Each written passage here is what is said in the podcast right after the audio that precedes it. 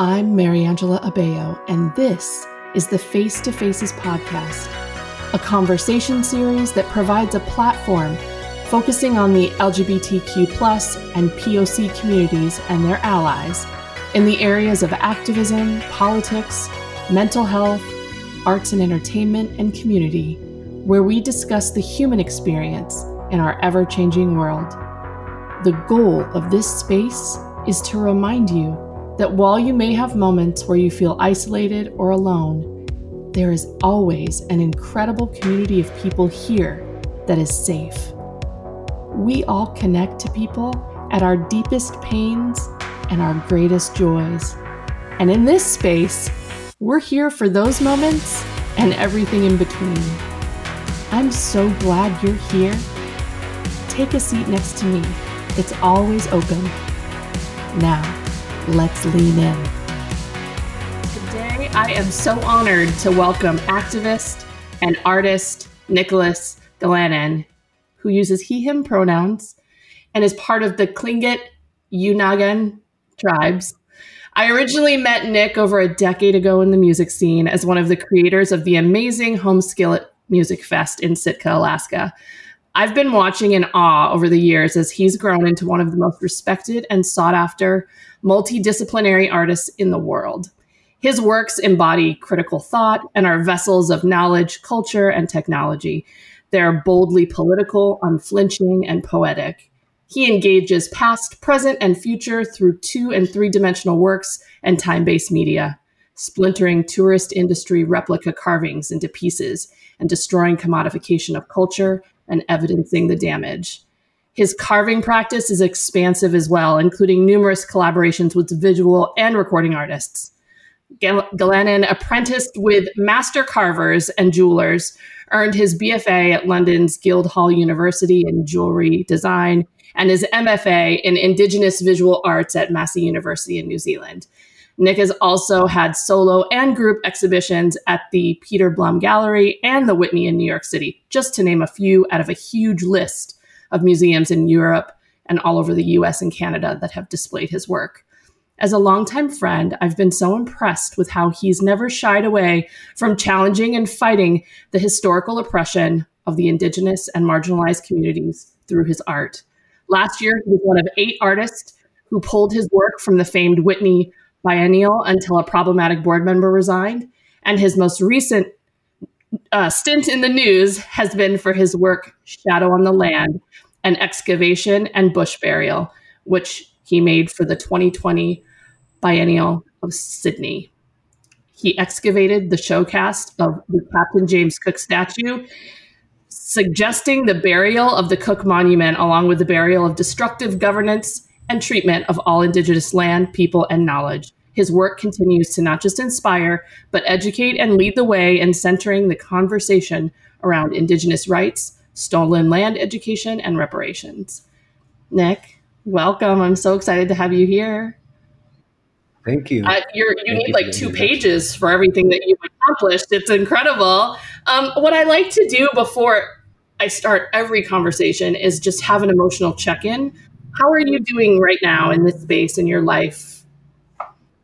Good, thanks. You're feeling good today. It's Actually, really good. Yeah. Um, you know, it's summer in Sitka, so that's always a my favorite season, fishing season. Actually, we bumped this uh, conversation back a day because um, we went fishing, and that's a clock and a calendar and a schedule that we have to move our lives to and with. So it, we have to be prepared to go and you know harvest our salmon when they're in. So um, I love I, I love this time of year. Also, uh, just with everything going on and how insane 2020 seems to be. Uh, some of the perks of it, I suppose, for me is that I'm not traveling.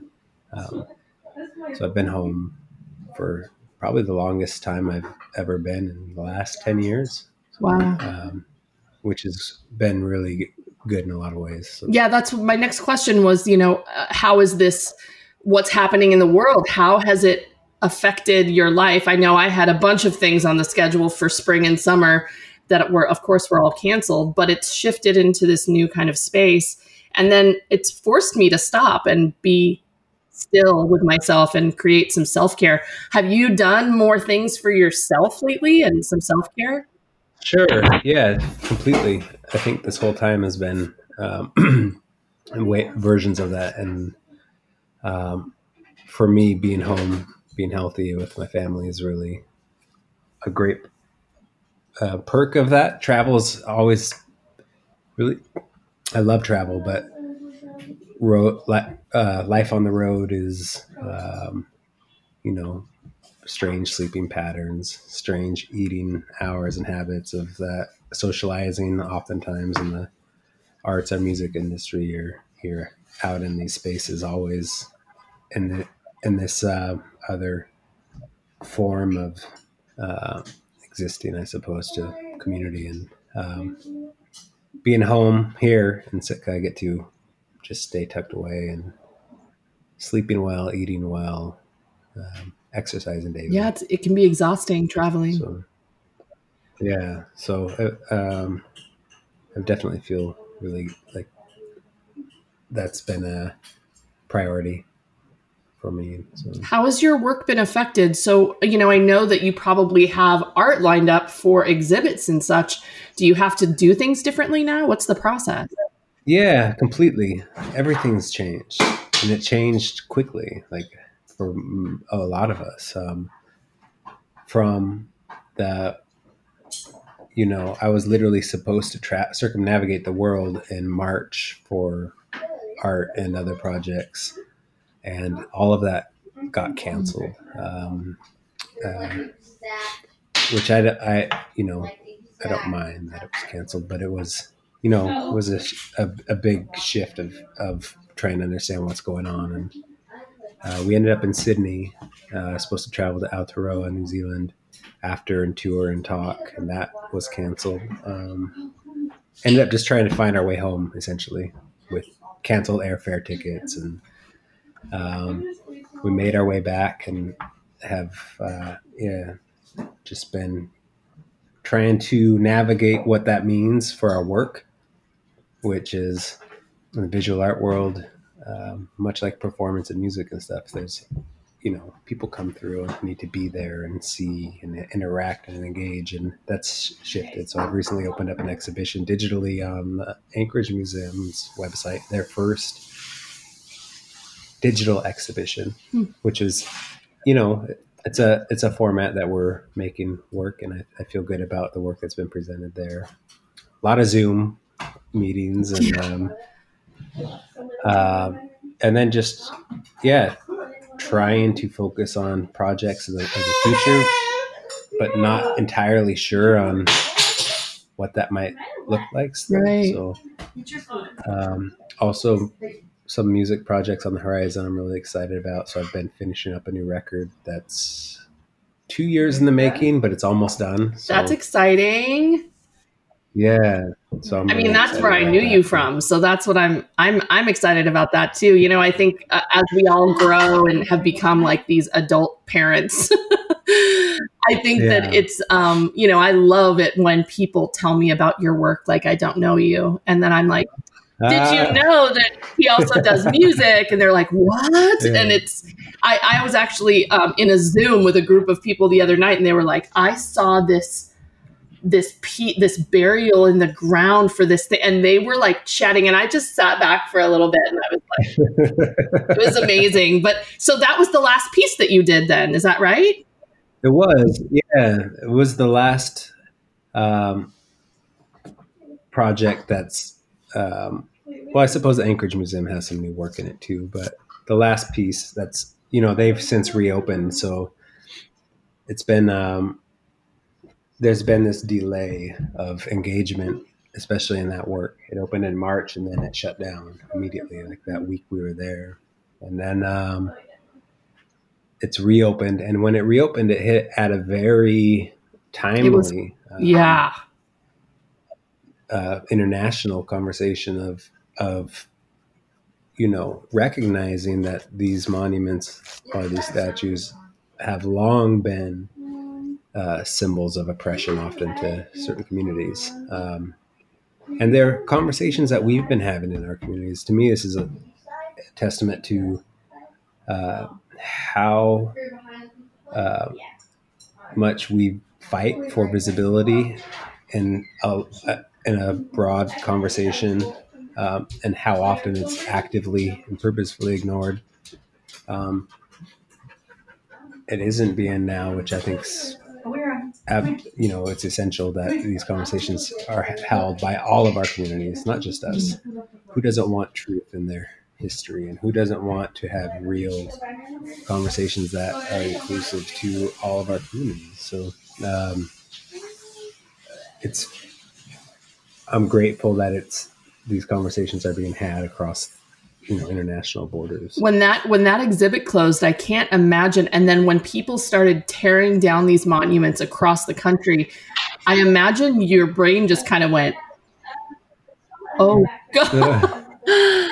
Well you know that works that work itself was I, I, I was out in sydney a year before doing some research and engagement with community um, I was able to meet other artists and just really when he, when I do work in the land or in site specific work, especially, it's essential to be out there and to really understand at least briefly as much as you can. And and um, so yeah, I was I went out and I engaged with some of the communities in the Tiwi Islands, which was incredible. Mm. Tiwi is north of Darwin. It's um, almost near Papua New Guinea. So it's in, and you have to have a special uh, permit to visit because they don't have tourist infrastructure. It's it's you know so it was an incredible experience um, to to engage with art in the community and the culture and um, to go fishing crocodiles wow. there and and know jellyfish that you can't swim in the water. it was insane. Uh, just a re- really, really different culture to what I'm used to here in Alaska for sure, but similarities. And that is where the one of the first Europeans landed on uh, what is now Australia, um, not Cook, uh, which was relevant to this conversation because Cook is the colonial narrative that's held in um, uh, Australia, like like other spaces. Uh, you know, there's a Cook Monument in Anchorage um, here in Alaska, and um, that history is shared throughout.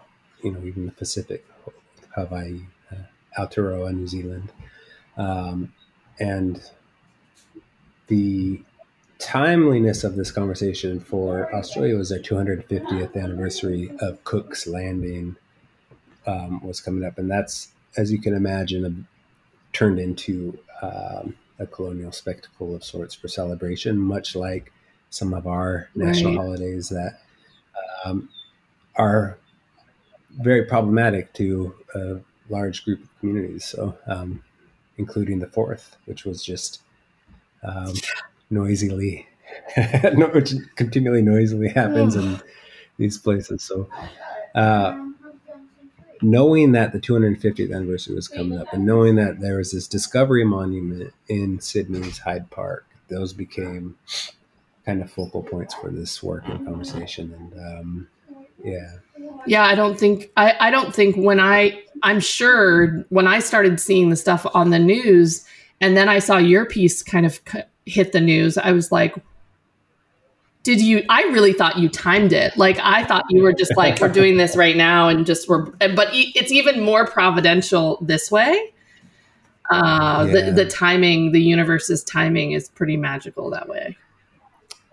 And and it's again um these conversations have been going on with you know the aim american indian movement since the 70s in the in the us with a lot of these um, statues and monuments, and now even um, much larger and recent Mount Rushmore. And, yes. Um, and you know our treaties, indigenous treaties, indigenous land. Um, the recent statue at the American Museum of Natural History of Roosevelt um, in New York is is coming down finally, um, if it hasn't already. Which which is um, you know those have been long standing um, contested.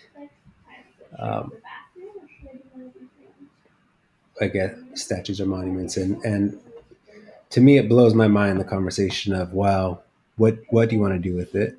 What do you what else should we put in this place? And and it's it's it's I always want to ask like what how do you not recognize that we find it problematic that you um, idolize or or celebrate people who've been responsible for rape, murder, genocide, slavery, etc. How is that not like how do you how are you okay with that? And and those are the the basic like okay, explain to me how that's okay. Right. And they can't. Uh, yeah. Yeah, or, or it's overlooked and you know, we've the narratives that are told, words hold so much power and and, and um, we often are taught versions of history that really um, um, soften through language experiences and that goes all the way into children's books where i recall seeing curriculum of children's books where they speak on the, the natives wanted the pilgrims to the indians wanted the pilgrims to have something. So they gave them happily gave them land and blah blah blah and you're going like oh man there's so much that's not being said here. And and for what reason? And and um, oftentimes that's the irony of commun- people's education towards these figures historical figures is um, their knowledge is so light on on these um, historical uh, truths or realities or traumas that have happened in the past that they don't know. Yet they claim that the history will be erased if you remove that figure, and you likely don't have a, a good understanding of the history to begin with if you celebrate some of that stuff. So. Well, and I think that our uh, our collective awakening precursor to what's happening now because i think this is a historical different level but i think that our generation the x gen the you know 40 and up is we collectively started to unschool our kids and being taught and opening our eyes and so there was a lot more education happening in this kind of generation it's th- these boomers that we're kind of having to deal with now who are running our country and making decisions for our lives and for our families and sadly you know mm-hmm. it's this our generation that's finally like you know that's why i'm like praising these millennials that are at the front lines of these protests because like yeah. we raised them like we raised these kids yeah. that are um, more comfortable, sh- you know, throwing back a tear gas bomb to a cop than asking a kid out to prom. You know what I mean? And I'm so here for it. I love it. But, you know, I think that now that we have taken this, the marginalized c- communities and, and cultures and are finally bringing them to center, and it took a fucking pandemic, it took people to not work because I think mm. that our collective minds, I'm saying that the, the, white community in general, just can so easily look over something that doesn't, because of, of white privilege, look over the facts and history that doesn't affect them.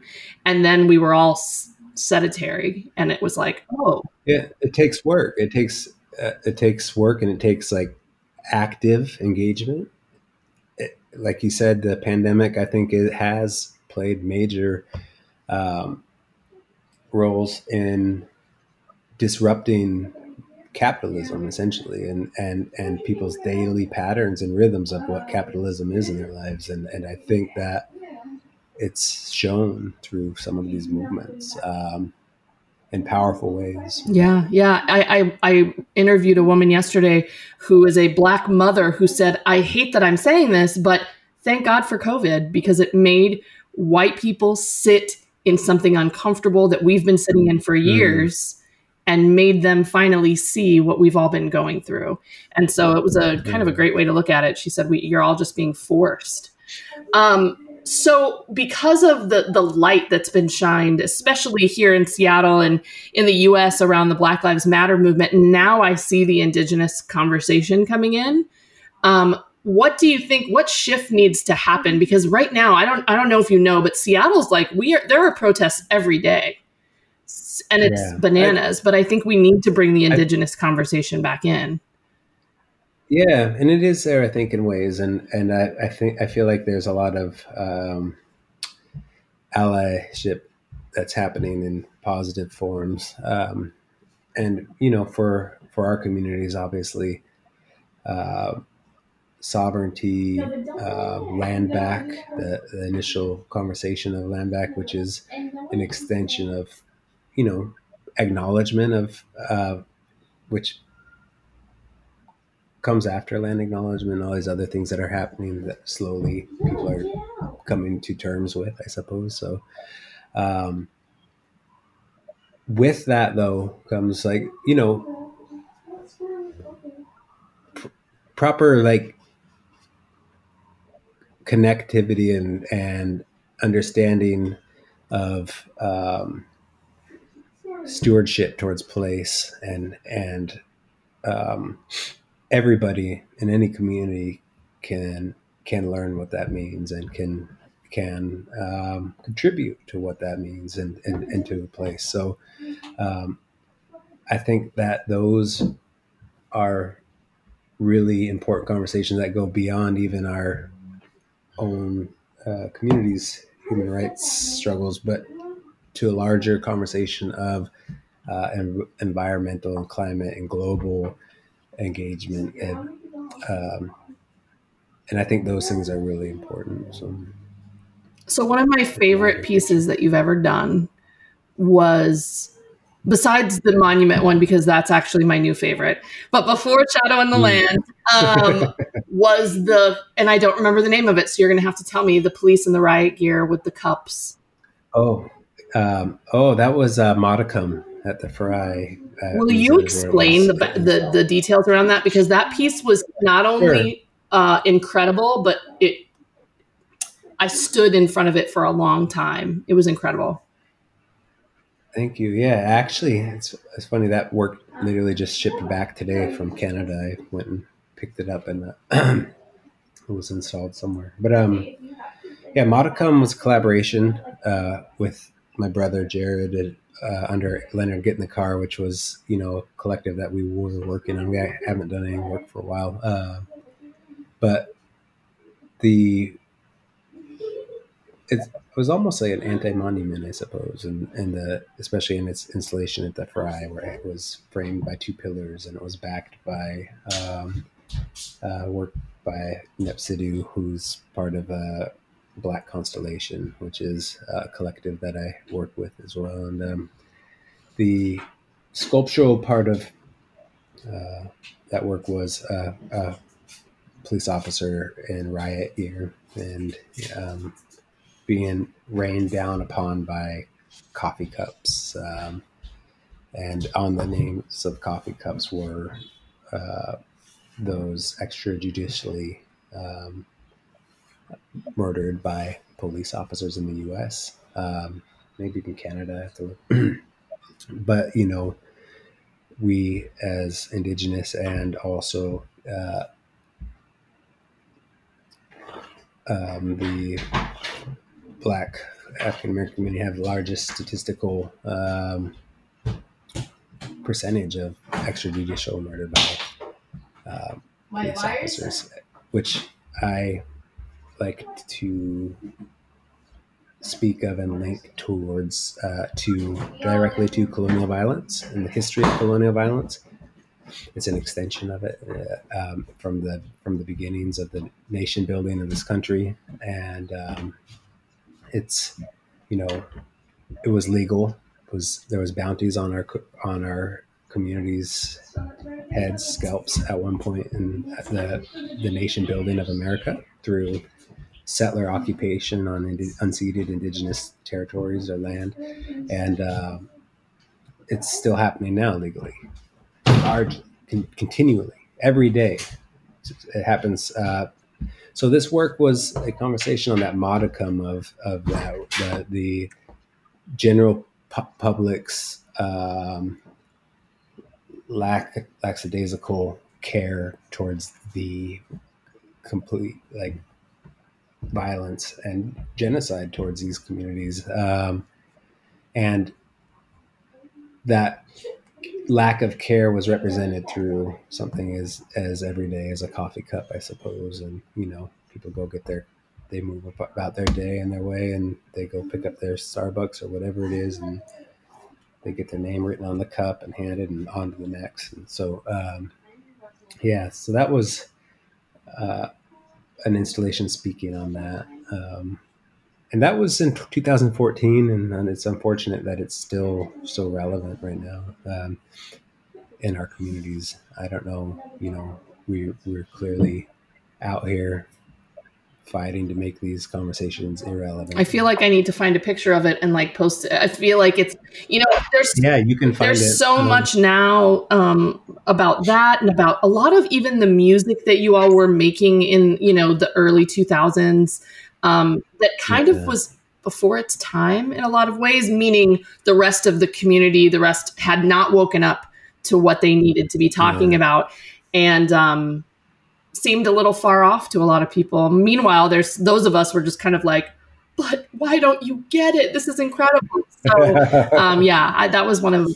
I think that's our roles, though. You know, our role as artists and is to keep our fingers on the pulse of the community and their foot on the throat of another yeah conversation community and and we have we we lead through demonstrating and through work and through all these other forms and and institutions are oftentimes 10 years behind on on a lot of these conversations and even even being able to process or digest them and and um, I don't know. I, that's it. Seems to be how it's continually been. Well, I know here in Seattle because you know we're on Duwamish territory, and so here in Seattle, I'm seeing a, re, a increase of people um, paying their dues and their rent to that that tribe, and there's even you know areas where you can have it taken out of your check every month, and you can like make these payments. What do you? Th- and I think that's a great step for people. What do you think or what suggestions do you have for the non-indigenous community because i think that that's a great step but i think people do want to be part of change and they want to be part of recognizing that land yeah I, i'm familiar with some of those movements um, i don't know if san francisco does something similar too i think with tax uh, land tax mm-hmm. uh, voluntary which I think is really incredible gesture. Um, it's it's you know all of our histories and all of these um, um, colonial histories of occupation on these in these spaces is very similar, but you know also we have our, our differences of of those. I know there's something on the news recently with Oklahoma and the recognition of um, some reservations there. And, uh, Oklahoma's got a, a, a really wild history too, historically with indigenous and settler community. Um,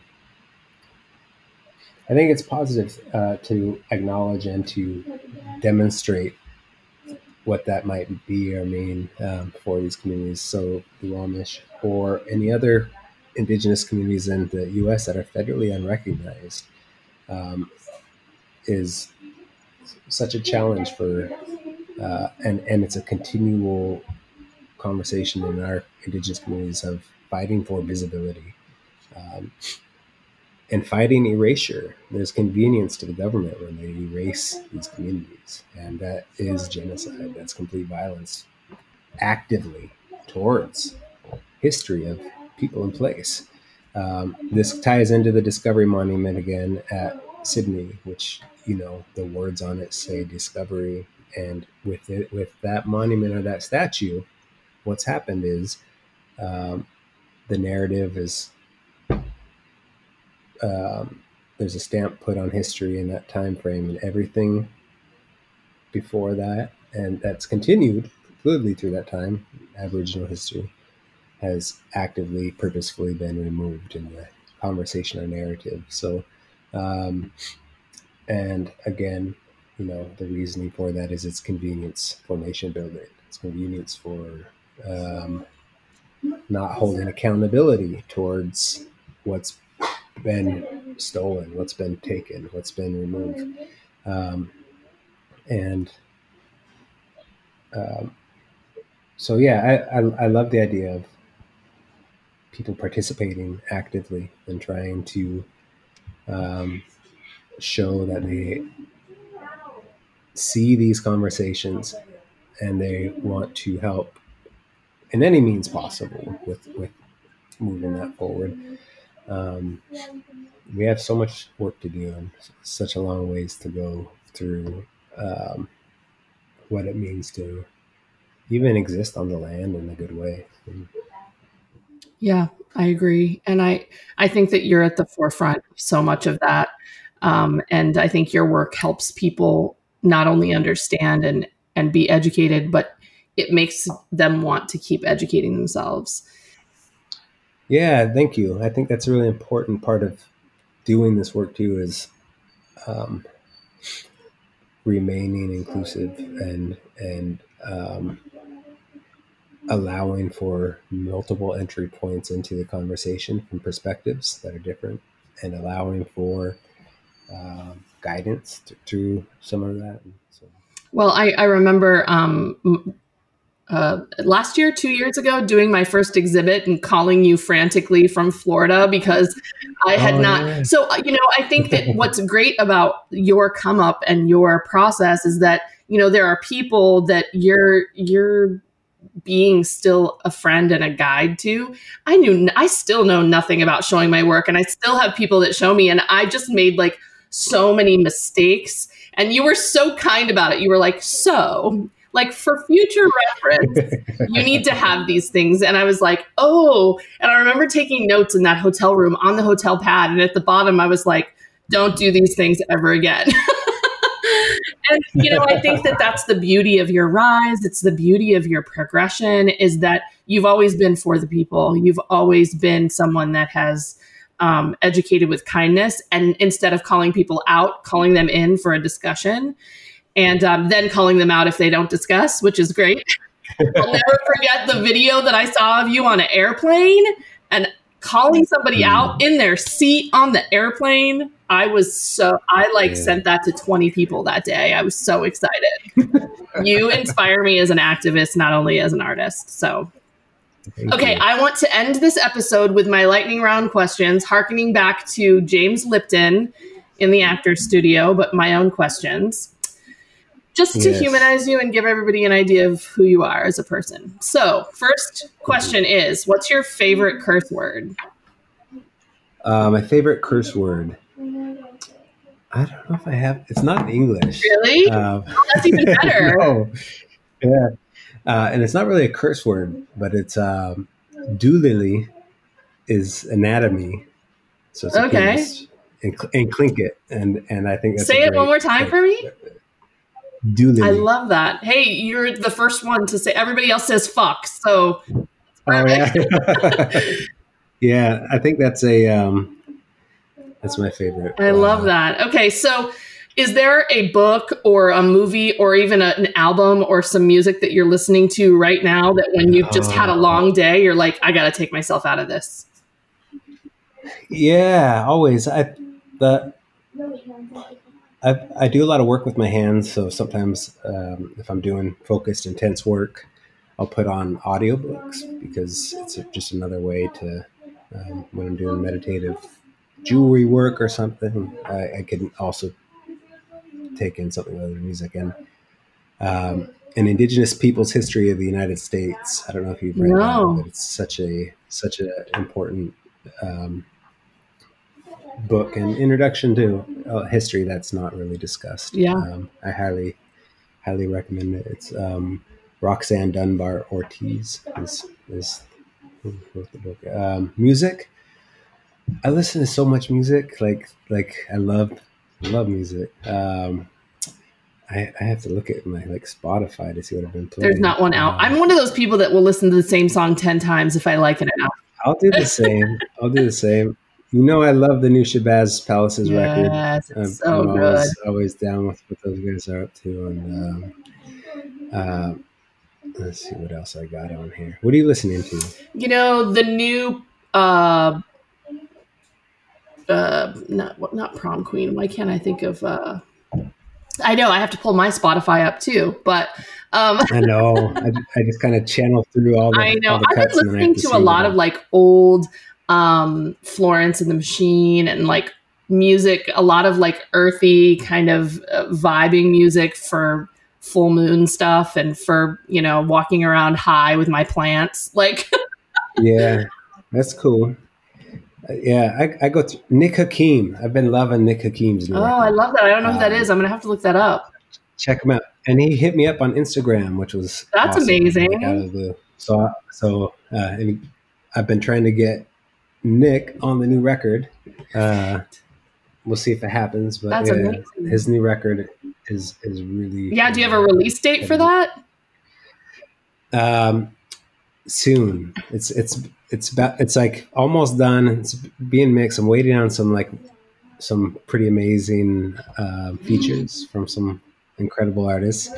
And uh, are you? Can you edit this audio? Yep.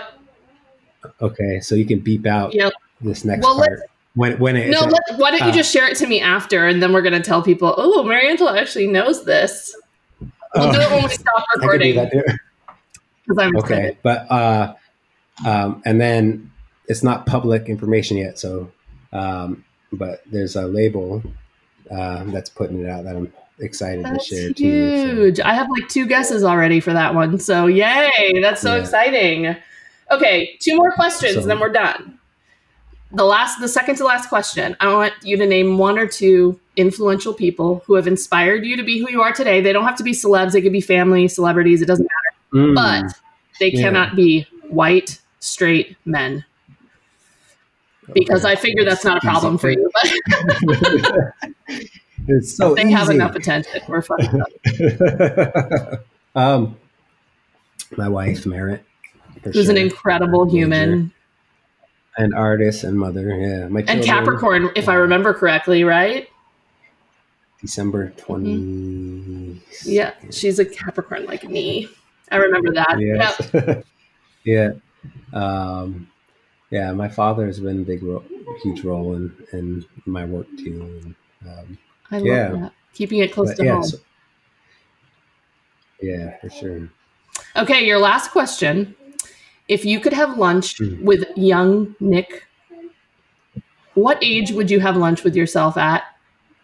What would you tell yourself at that age? And more importantly, what would you eat together for lunch? Oh wow, young Nick. I would go like, um, that's a good question. I was once asked it in an interview and I started crying on the spot because I was not expecting what I was going to say to myself. And Oh, um, no. it made me realize it's such a great thing to hear someone talk to their younger self. Yeah, that's an interesting one. I I don't feel like I've I feel like my journey's been so um necessary all the way to like, you know, who I am now. So there wouldn't be any big shifts or swings. I think um if anything would be uh any let's go like 12 maybe sure and then just words of encouragement to like keep keep moving on on what you believe in i suppose but but and then i would also go back to like 2010 or 9 and um tell myself to buy some bitcoin or something I love put a hundred put a- put a hundred bucks down on Yeah. bitcoin just trust me. Let it trust ride. me. let it ride And then what would you guys eat for lunch together? Oh, you know, I still love all the things that I've been eating here at home. We we do uh, we do a lot of, as you know, subsistence and harvesting of our food. So I probably eat something like smoked salmon. And, um, I know it's the best smoked salmon I've ever had was with you there. So yeah, I'm gonna send you some. Uh, smoked salmon fettuccine is like it's really, literally Ryan's favorite dish. Yeah, he's so only I'll, a I'll get pescatarian now, and so he will only eat salmon pretty much. Oh, good. Yeah, I'll send you. Yeah, some. your Give salmon is probably one of my favorites. But we were spoiled. We were in Sitka having salmon, so What would What would you eat?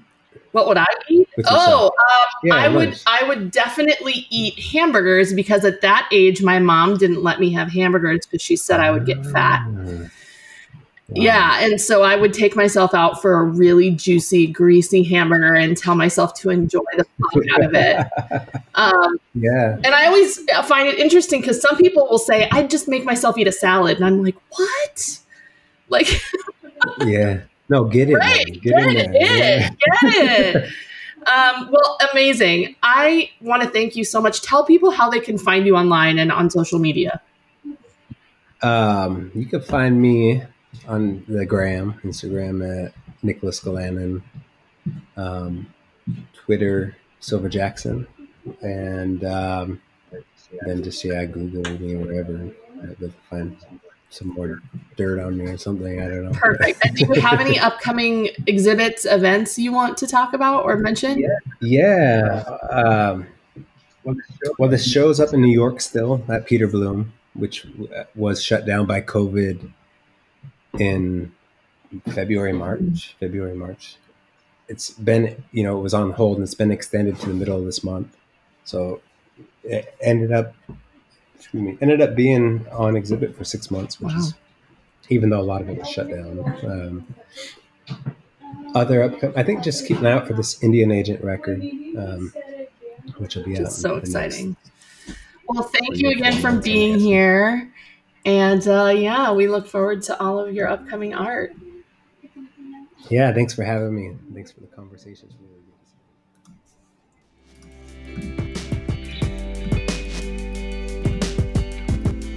Thanks so much for joining us for this episode and all the episodes. We hope you'll join and support us online in the Faces of Fortitude movement on Instagram at Faces of Fortitude, on Facebook at Faces of Fortitude Portraits, and you can find me personally on Twitter at Mariangela Abeo. If you'd like more information about the Faces movement or have an idea for a topic or person you'd like to see on the podcast, please email us at booking at facesoffortitude.com. Until next time, take care of yourselves and those around you.